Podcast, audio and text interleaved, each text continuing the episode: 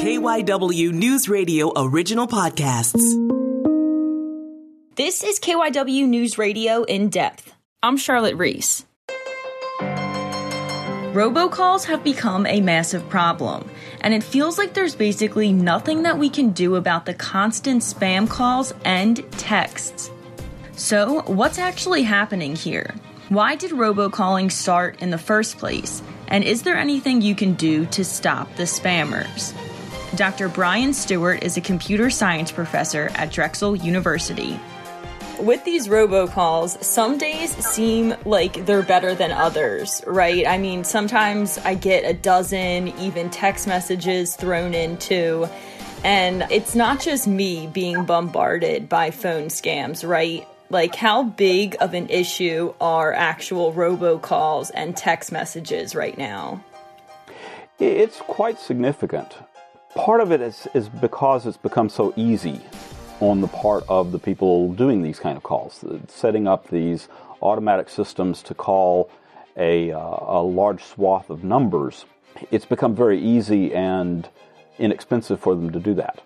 And so, even if it gives them relatively little, little return, there's no reason for them not to.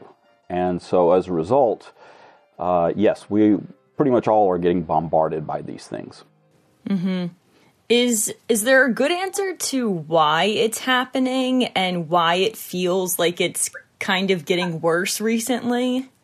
Well, it, it's kind of a long evolution, really. The technological aspect of it has been around for a very, very long time.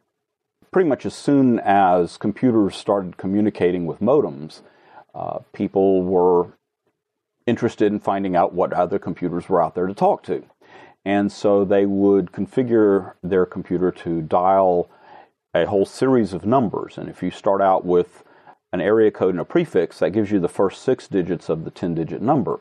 And then you've got 10,000 numbers that you can just simply call. And they would program the system to call each one of these numbers and then determine well, was it answered or not? And if it was answered, was there another modem on the other end connecting? This was known as war dialing. it it, uh, it, got that name, and uh, if you see the movie War Games, you'll see an example of this in operation. So that's been around for, for a very, very long time. Now, what's changed in really kind of two aspects. One has been the fact that cell phones are now so prevalent, and the mechanisms for actually placing the calls in the cellular system are as easy or easier than they were in the uh, the traditional wired telephone system. And the regulatory things have changed a lot since all of this started back in the 70s and 80s. Beginning in the 90s and the early 2000s, we saw, of course, the deregulation of the telephone system. And part of the competition was to tear down some of the barriers for cost. It used to be that if you dialed across certain boundaries, you had an extra charge. And so, what constituted long distance it kind of depended on where you were and, and where the city limits were and that sort of thing. Well, nowadays, part of the advertising, part of the selling of the services is that, well, all your calls are covered under one flat fee no matter where you're calling. And so, with that kind of a, a system in place, there's no disincentive for the advertisers or whoever it is to just call as blanketly as they can with all the numbers they can find. And so it's really kind of been that, this combination of it becoming easier on the technological side and it becoming easier and less expensive on the regulatory side.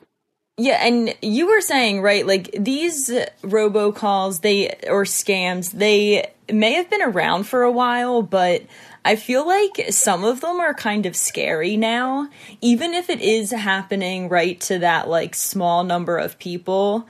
Sometimes, you know, we hear these stories where like grandmoms funneled all this money to save a family member, or, you know, like the IRS is filing a lawsuit do you know like how many of these things end up being ignored compared to eh, really damaging some people?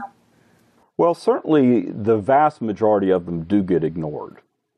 But all it takes is a few to really start causing some damage. And that's kind of what these people are counting on. They know that probably, I, I don't know any official statistics, but say for the sake of discussion, they know that 99% of the calls are going to be completely ignored. If you make 10,000 calls, 1%, that 1% that's left is still 100.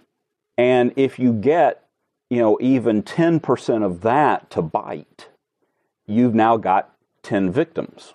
So it doesn't take a lot of, in terms of percentage of response, before they can actually get some benefit from it.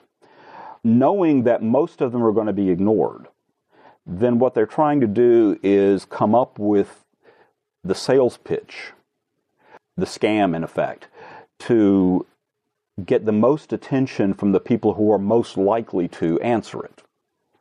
People, for example, you mentioned kind of the, the grandmother scenario. A lot of elderly people are very used to the idea that you always answer a telephone. It's a social construct that the telephone must be answered. They're not willing to just let it go to voicemail. That type of an audience that is often targeted because they know, you know, a typical uh, business person who is just as likely to be in a meeting and not able to take the call as would be able to take it, much less has learned to start screening calls. You know, they know they're not going to get those people very much. But if they can really kind of target the type of audience that they think is most likely to answer and respond, then they do. And do we know how they do that? I mean, how I, I, think about, you know, how these numbers get on the list, even those clipboards, you know, I might have put my phone number down on years ago. Like, how do they get these numbers or are they just dialing? Well, there's some of both.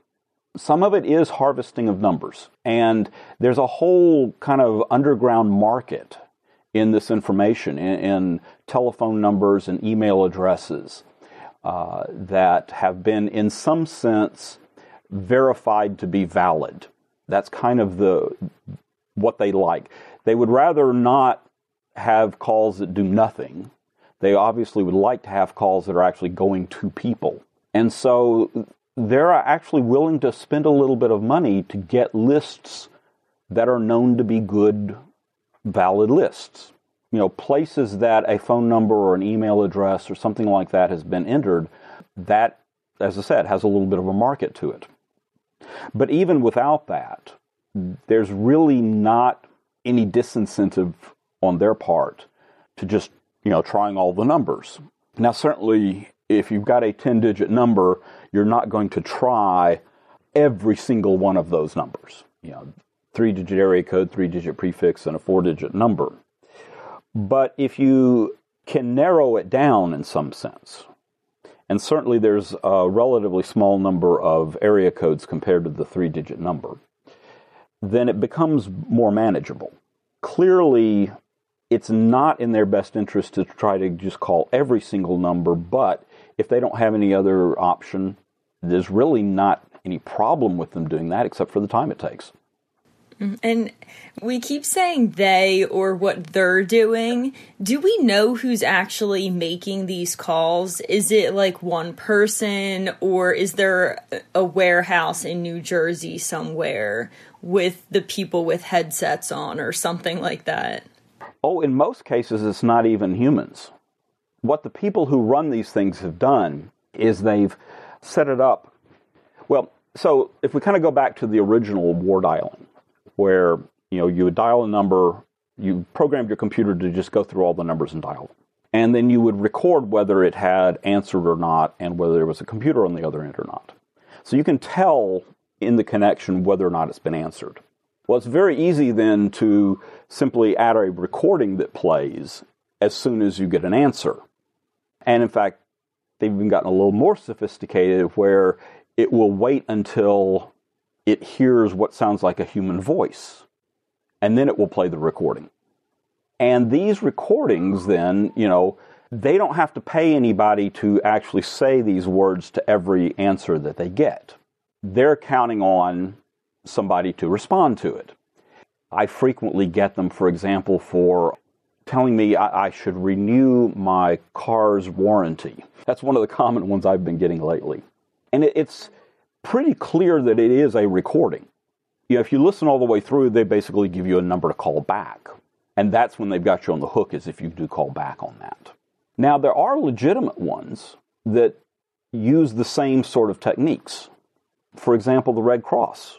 You know, if you donate blood, they have you on their list, and so then they will periodically call to remind you that, you know, hey, you haven't donated in a while. Do you want to come in and donate? And they use the same technology. Very often it's a, a robocall that is recorded. It can be useful, but you know, it, it obviously can be abused. And the the scams that are sort of out to I mean, there's kind of two classes of those. There's the ones that are, okay, this is just our best way of advertising. You know, we can't afford television commercials, so we're going to advertise by robocalling. And then there's the group that's, we're trying to lull you into something, get your money, and run off with it kind of the, the, the classic uh, Nigerian prince emails, you know, that uh, I, I, have this sum of, of you know, six million five hundred thousand US dollars in this bank. I need you to, to, you know, take it for me. You know, we've all gotten those kinds of emails. And uh, a lot of these calls are, are kind of of that same form. So you saying right? Because I was just about to ask some right legality questions, like how is this legal? But hearing how you know some people use robocallings for good, is there actual law out there, kind of like putting teeth into these robocallers taking over our phones? Well, there was an attempt made to address this in the National Do Not Call list. And the idea behind it was you could, as a consumer, say, I want to put my number on the list. And then if anybody called that without having, you know, a legitimate permission to do so, they could be held liable. What I heard about what was going on with it, you know, from various people who got their numbers on the list and so on, was that it was partially successful but there were a few problems. One was that there was a delay typically between the time in which you said, I want to put my number on the list, and the time when you could kind of count on the robocallers getting copies of the list and taking you out of their calling set. The other is that, say, they do call you. Now, what do you do? Well, you have to then file a report and you have to try to do something about this. And most people just aren't interested in, in going to that much effort and time when it's going to probably only fix one of the callers and you may have a whole bunch of other callers that are still there. Right. So there's really no other legal safeguards than just like adding your number basically to another list that's out there. Not that I'm aware of. You know, certainly if the the activity that they're trying to get you involved in is an illegal activity, if, if it really is a, gen, a real scam, then that scam is prosecutable. But the calling itself, to my knowledge, is not. What about on the phone company side? Because I know you mentioned maybe some of this kind of became easier because of them. So is Verizon or AT and T are they able to do anything? Not much in principle, they could detect cases where, let's say, instead of having a list that was purchased on the, the gray market, they were literally going through every number in order. That's the kind of pattern that the phone company could notice. The question would then be what motivation do they have to do something about it? And considering that they are now talking about, you know, to do something about it effectively means cutting off one of their customers. They would really need a good sense that to not do something is going to cause them to lose more customers. And unless the the customer base kind of rose up collectively and said to AT&T or Verizon, you know, we need you to do something about this or we are going to go to somebody else. It's hard to imagine them going to that effort. And then there's the question of who else are you going to go to? you know, there, there's currently no carrier that really does a complete job of blocking this sort of thing. Now, one thing I have noticed fairly recently is that sometimes the caller ID information will actually say suspected spam. And so I think the phone companies are actively engaged in trying to do something. But I think it's, a, again, a question of what drives them to do that. Well, it's got to be in terms of their legitimate customers. Individual legitimate customers complaining isn't going to do very much, but if you get enough of them complaining, you know, then it becomes, at the very least, it'll reduce our cost of our call center if we can, you know, do something to reduce these complaints.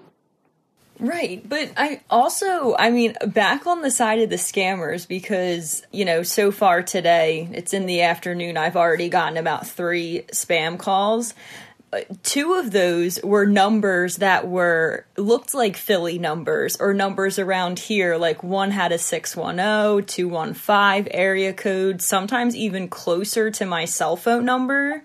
I, I mean, what's happening there on like that? Are some scammers just better at hacking the system on that tech level?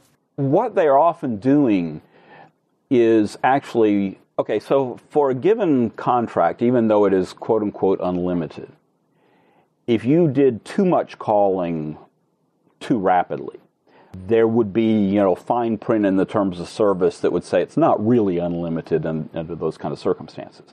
So they will actually have contracts with a lot of different uh, numbers that they work with. And one of the things that they understand is that you're, most people are more likely to answer it if it looks like a local number. And so it behooves them to have these, especially in major metropolitan areas, numbers that are local to that area. It's interesting, my cell phone is one that I got when I was living in Georgia, and I kept the number when I moved up here. So it still, area code wise, looks like a Georgia number. And frequently the spam calls I get have Georgia numbers. You know, it gets back to that idea of, you know, picking your mark and tailoring it to who they think they're most likely to be able to pull into this. So, knowing that people are more likely to answer a local number, that's one of the things they do. And I was really amused. I was getting some for a while now. Some of them were not local, but I was getting a whole series for a while that when I let it go to voicemail and I would play the voicemail, there'd be a little bit of music in the background and then someone speaking another language. And I don't know if that was just they were trying to hit everybody who knew that language or if they had something that was trying to detect the language from my answering machine message and getting it wrong. But yeah, I had quite a bit that was like that, and some of it was local. So, is there a, like really a pattern out there then? I guess not for some of them. Not really. You know, I think a lot of it does have to do with how much your number gets out there. Can they scrape it off of websites? Are they able to buy a list of legitimate numbers? And so, the more that you are kind of out there using your phone as a method of contact for people to be able to reach you, the more likely it is that your number will be one of the ones that they will pick up in that way. But even if you aren't on any of those lists, they could still get you through just the random or sequential dialing. Yeah, it really makes me wonder where I have written down my cell phone number in the past. right. I mean, it, you know, it, when you think about the number of places that you might say something like that, for example, I don't usually use it for my students. I, I, I, tell my students that the phone is not a very good way to get in touch with me and, and especially to ask questions. You know, the kinds of questions my students are going to ask just can't be communicated very well purely on the telephone. But I give them my cell phone number on the syllabus for emergency use. You know, if, if they have fallen and broken their leg and they need to let me know immediately or something like that. So, you know, it's out there in that sense. I don't do a whole lot of other kind of advertising to make my presence known. And so I probably get, on average, maybe one or two a day. Whereas, you know, as you said, you've already gotten three this afternoon. Again, I, I think a lot of that probably has to do with how easy is it to find that number? Does it show up on web searches? Does it show up in these kinds of lists where maybe you know you've ordered a product and it asks for your phone number so you put in your phone number and then some part of the infrastructure out there there was somebody not entirely on the up and up who said hey we can make some extra money by selling these numbers so, I mean, given that, I mean, I'm sure a lot of people are wondering do you think there is an end to robocalls? Is there any type of solution or something promising maybe in the pipeline that this could be solved or maybe become less irritating? Not really that I'm aware of. Now, I think the, as I mentioned before, I, I am starting to see caller ID information indicate suspected spam. I think that's definitely a good step in the right direction. Ultimately, if nobody ever responded to them, if there was never any benefit to the people making the calls, then they wouldn't do it. It's definitely because they do get some small fraction of people that actually respond. Ultimately, it wouldn't surprise me if enough of the populace just kind of gets in the habit of not answering a number they don't recognize, letting it always go to voicemail, and just completely ignoring the voicemails that are clearly these kinds of advertising and scam type things. And if enough of that happens, then it will reach a point where the benefit is outweighed by the cost. And it'll pretty much stop when that happens. Whether or not we ever reach the point where enough people are doing that, I don't know. But one of the interesting phenomena is that, you know, as we often see, a lot of the targeting is toward the elderly. As that part of the population turns over and people who are more familiar with this practice and who are already used to the idea of screening calls become the elderly, it may well at that point reach a stage where it's no longer profitable.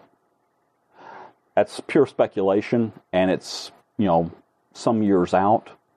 But it wouldn't surprise me if, say, 30 or 40 years from now, we have a conversation where we're talking about, well, why did robocalling die off? So we're waiting and ignoring for the time being. That's, I think, probably about the best we can do. Like I said, if there was enough, especially kind of organized uproar and complaint that would motivate the phone companies to do even more than they are doing. But it's a little bit of an empty threat to say, I'm going to drop my service from you and go to somebody else if they all know that the somebody else I'm going to go to is going to be in the same boat. Now, if there were a, let's say you had a, a small cellular provider who developed a really good way of screening this stuff and they made that part of their key advertising to draw in customers. The existence of one that has that capability that you could then, as a customer, use as your threat. Okay, if you don't do something, I'm going to such and such a, uh, a vendor because they at least claim to have very good blocking for this kind of thing. If something like that were to come along, I think that would do a lot to spur the main companies, the mainstream providers, into doing even more than they're trying to do now. Uh, you know, they're doing some now. It, it kind of feels good, looks good to you know say we're doing this, we're, we're doing what we can. But if they had you know somebody lighting a fire under them to drive them a little bit harder, it's entirely possible they could come up with even better techniques. As I said, it's not all that difficult to detect patterns uh, in calling that would be for kind of indicative of this sort of thing, where you have, large numbers of calls that are all separated by two minutes from each other. And the calls themselves never last very long. And, you know, detecting a pattern like that is not all that hard to do. Now, what you do about it once you've detected it, you know, that's a big question. But if there was uh, a good reason for customer bases to say, we're going to leave this provider, go to another provider because they have a better way of controlling that, then that would be a good motivation for the mainstream providers to also start doing a better job of that. That's it for this episode of KYW News Radio in depth. You can listen and subscribe to the podcast on the radio.com app or wherever you listen to your favorite shows. I'm Charlotte Reese, and we'll have another episode out soon.